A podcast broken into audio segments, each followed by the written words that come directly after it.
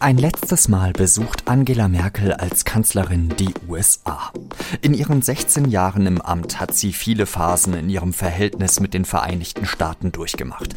Angefangen bei Bewunderung, übergehend zum Erkalten bis hin zu Fassungslosigkeit. Mit dem SZ-Politikchef Stefan Cornelius blicke ich zurück auf diese Jahre und wir besprechen auch, was Merkel versäumt hat. Sie hören den Nachrichtenpodcast auf den Punkt. Ich bin Jean-Marie Magro Mikro und heiße Sie herzlich willkommen.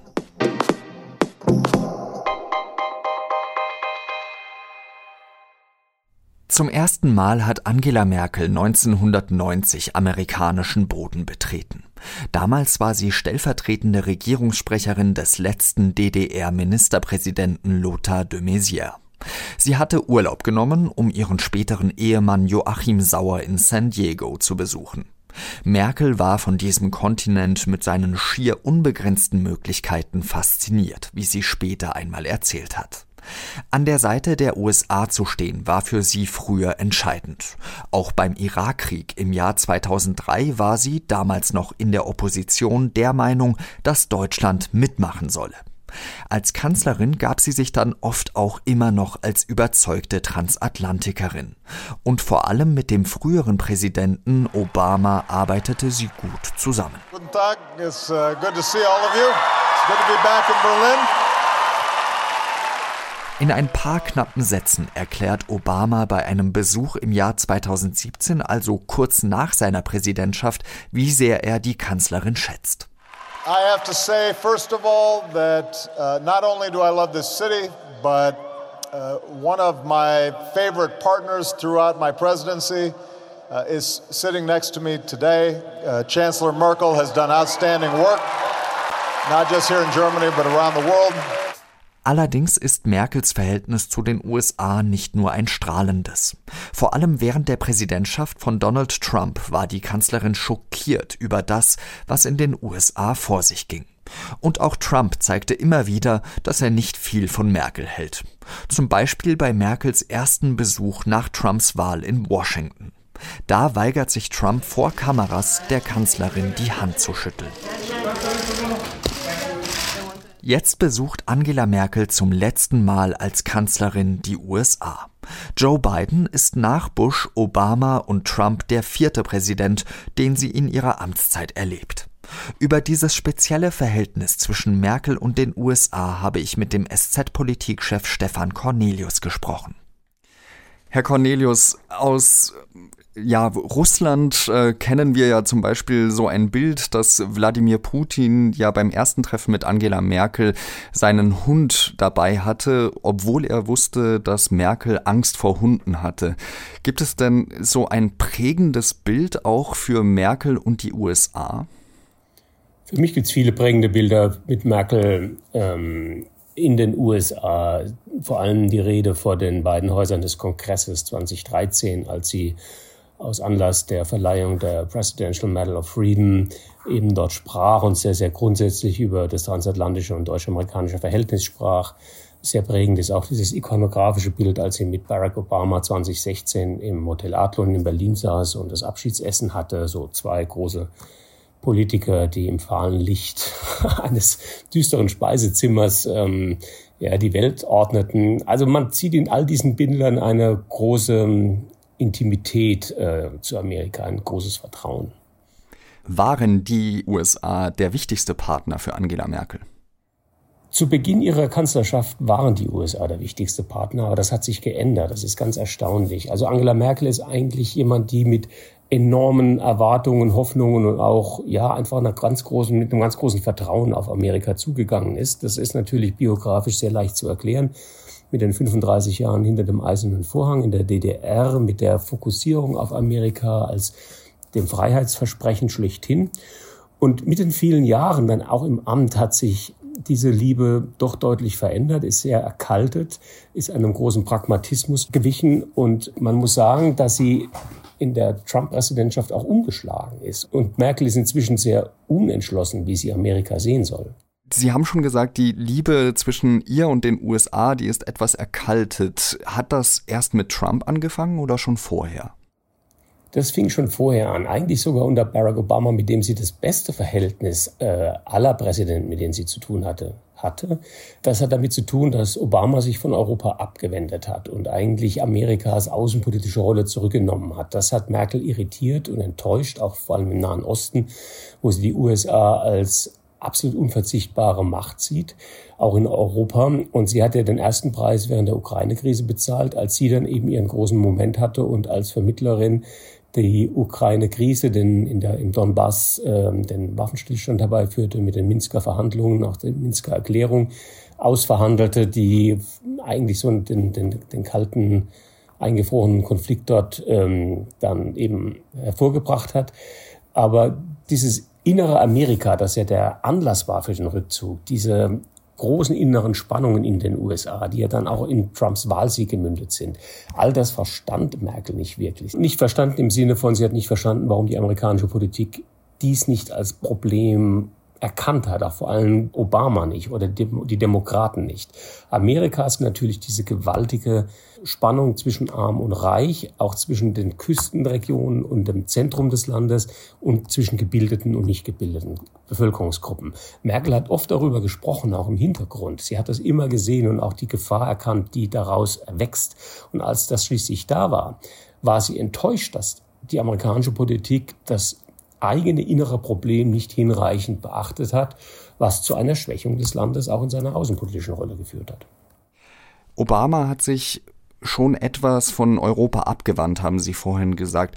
Ist das vielleicht nicht nur etwas, was die USA verursacht haben, sondern auch, weil zum Beispiel Merkel in ihren 16 Jahren geostrategische Debatten versäumt hat oder nicht führen wollte? Nehmen wir eben zum Beispiel China, wo sie eben immer gesagt hat, das ist ein Wirtschaftspartner, oder Afrika, wo Länder wie China oder Russland eben Potenziale gesehen haben und die Europäer sich eher rausgehalten haben.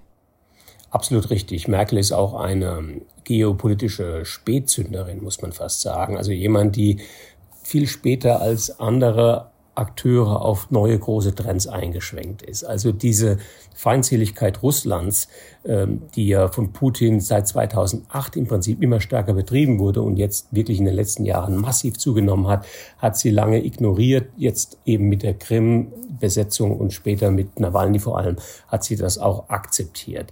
China hat sie eigentlich bis heute nicht wirklich als politische Herausforderung in der Dimension verstehen wollen, wie das natürlich in den USA verstanden wird.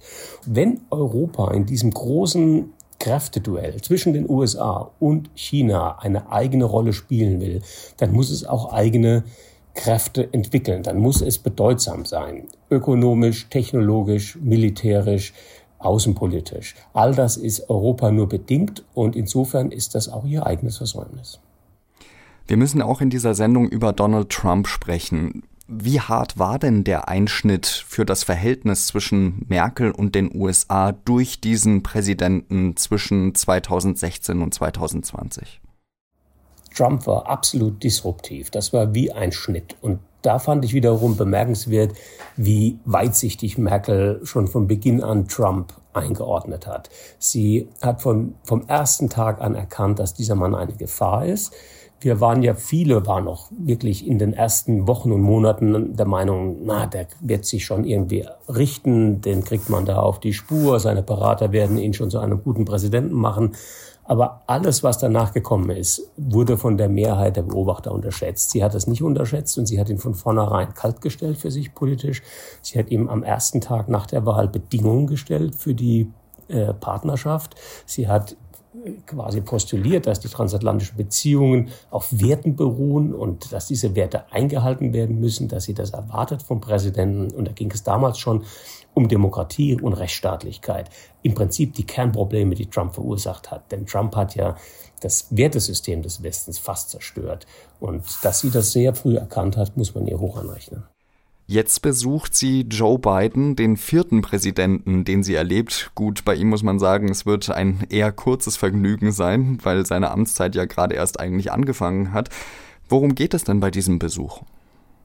Es geht um das Symbol. Es geht darum, dass man wieder zeigt, dass die transatlantischen Beziehungen, die deutsch-amerikanischen Beziehungen dort weitergeführt werden, wo sie unter Obama beendet wurden, dass es eine Arbeitsbeziehung gibt, dass man sich gut versteht, dass man sich abgleicht in der Sicht auf die Welt. Ähm, das ist auch das Wichtigste bei so einem Besuch, dass die einfach so ein Tour d'horizon machen über alle großen Themen. China wird das wichtigste Thema sein. Da gab es noch keine vernünftigen Gespräche zwischen den beiden. Und dann gibt es ein paar tagespolitische äh, Themen, die auch wirklich drängen und die gelöst werden müssen. Da steht ganz oben diese Nord Stream Pipeline die die Amerikaner nicht in Betrieb sehen wollen, die mit Sanktionen belegt ist, an der Deutschland festhält, an der Merkel festhält. All das wird diskutiert werden. Es wird keine Ergebnisse und Lösungen geben, aber also man kann sagen, es ist wieder ein Arbeitsbesuch, es ist Routine. Meinen Sie denn, dass Angela Merkel nach ihrer Amtszeit den USA irgendwie verbunden bleiben wird? Die Ehrendoktorwürde aus Harvard, die hat sie ja zum Beispiel schon. Ja, es gibt viele Ehrendoktortitel, die sie gesammelt hat über all die Jahre aus aller Welt. Und es gibt ja die Spekulation, dass sie mit dieser Sammlung was anstellen könnte, also eine Art Wissenschaftsverbund unter ihrem Namen mit Form einer Stiftung gründen könnte. Ganz ehrlich, weiß kein Mensch, vielleicht nicht mal Angela Merkel selbst, was sie nach dem Kanzleramt noch tun wird. Ich vermute, sie wird erstmal Abstand gewinnen und sich darüber äh, Gedanken machen, dass Amerika immer eine Rolle bei ihr gespielt hat, ist unbestritten, dass sie auch immer die Sehnsucht hatte, das Land besser kennenzulernen, sogar dort mal Zeit zu verbringen, wurde auch spekuliert. Sie hat über Joschka Fischer viel nachgedacht, der auch dort dann mal in Princeton für einige Monate war. Ob sie sowas macht, weiß ich nicht, aber ähm, es wird nicht das Ende einer Dienstreise sein. Ich bedanke mich ganz herzlich für Ihre Einschätzungen, Stefan Cornelius. Ja, danke schön. Statt unseres üblichen Nachrichtenblocks schildern dieses Mal unsere Reporterinnen aus Nordrhein-Westfalen, wie sie die Unwetterkatastrophe vor Ort erleben. Nach unserem Stand bei Redaktionsschluss sind bisher 38 Menschen wegen der Flut gestorben. Jana Stegemann war dabei beim Besuch von Ministerpräsident Armin Laschet in Hagen und hat einen Vergleich zum früheren Bundeskanzler Gerhard Schröder und dessen Auftritt bei der Flut in Ostdeutschland im Jahr 2002 gezogen. Ich bin jetzt gerade auf dem Gelände äh, der Feuerwehr in Hagen und in Hagen ist äh, das Rathaus wurde bereits aufgegeben. Ähm, es waren gestern ganze Zuwege zu Häusern gesperrt. Ähm, das Hochwasser war überall und ähm, heute war Armin Laschet zu Besuch bei der Feuerwehr in Hagen. Er hat sich ziemlich verspätet, denn er war vorher in Altena. Altena ist ein Ort etwa 20 Kilometer von äh, Hagen entfernt, wo am äh, gestrigen Abend ein Feuerwehrmann ums Leben gekommen ist. Der 46-Jährige hatte noch einen anderen Mann zuvor aus den Wassermassen befreit und ähm, ist dann selbst mitgerissen worden. Armin Laschet war ungewöhnlich ernst. Er war bewegt von dem Tod des Feuerwehrmanns und einem anderen Feuerwehrmann. Und Armin Laschet hat extra betont, er wurde natürlich auf den Auftritt von Gerhard Schröder 2002 angesprochen. Er hat extra betont, es gehe hier nicht um Bilder, es gehe darum, den Menschen zu helfen, es gehe darum, den Menschen Rückendeckung zu geben in dieser Krisensituation. Wie die Menschen vor Ort in Hagen das erleben, hat uns die SZ-Reporterin Anna Ernst hier nochmal geschildert. Bundeswehr, THW, DLRG, Johanniter, Rote Kreuz, äh, ganz, ganz viele äh, Helfer sind hier im Einsatz. Gestern sprach die Stadt von 400, mittlerweile dürften es noch weitaus mehr sein.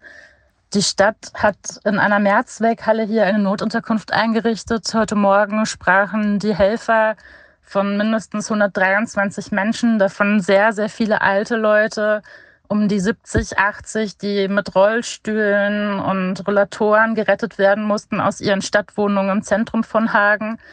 Die Volme, die hier durch Hagen fließt, ist komplett über die Ufer getreten und hat alles unterspült. Ich habe mit einem älteren Paar gesprochen, 86 und 85, die beide gerettet werden mussten aus ihren Wohnungen im ersten Stock. Und die Feuerwehr hat sie erst nachts um zwei Uhr in etwa retten können. Da waren sie schon stundenlang ausgeharrt. Da waren die Tiefgarage mit den Autos schon komplett überlaufen und auch der Keller komplett voll. Und viele Anwohner haben da gezittert und sich Sorgen gemacht, weil sie schon stundenlang keinen Strom mehr hatten. Das waren Anna Ernst und Jana Stegemann aus NRW.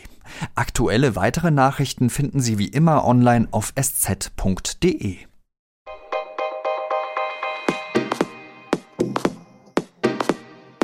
In München gibt es neben dem FC Bayern, ältere werden sich erinnern, auch den TSV 1860 München. Einen großen Traditionsverein, der einst vorn in der Bundesliga mitgespielt hat. Aber seit Jahrzehnten schlittern die Löwen von einer Krise in die nächste. Wer ist schuld an diesem Absturz? Meine Kollegen Markus Schäflein und Philipp Schneider haben sich auf eine Recherche begeben und daraus ist ein achteiliger Podcast entstanden, der ab heute erscheint unter sz.de-inside 1860. Die erste Folge ist frei verfügbar. Ab der zweiten benötigen Sie dann ein SZ Plus Abo. Redaktionsschluss von Auf den Punkt war 16 Uhr. Danke fürs Zuhören. Ich bin jetzt erstmal einen Monat lang weg, weiß Sie aber natürlich bei meinen Kolleginnen und Kollegen in guten Händen. Bis zum nächsten Mal. Salü.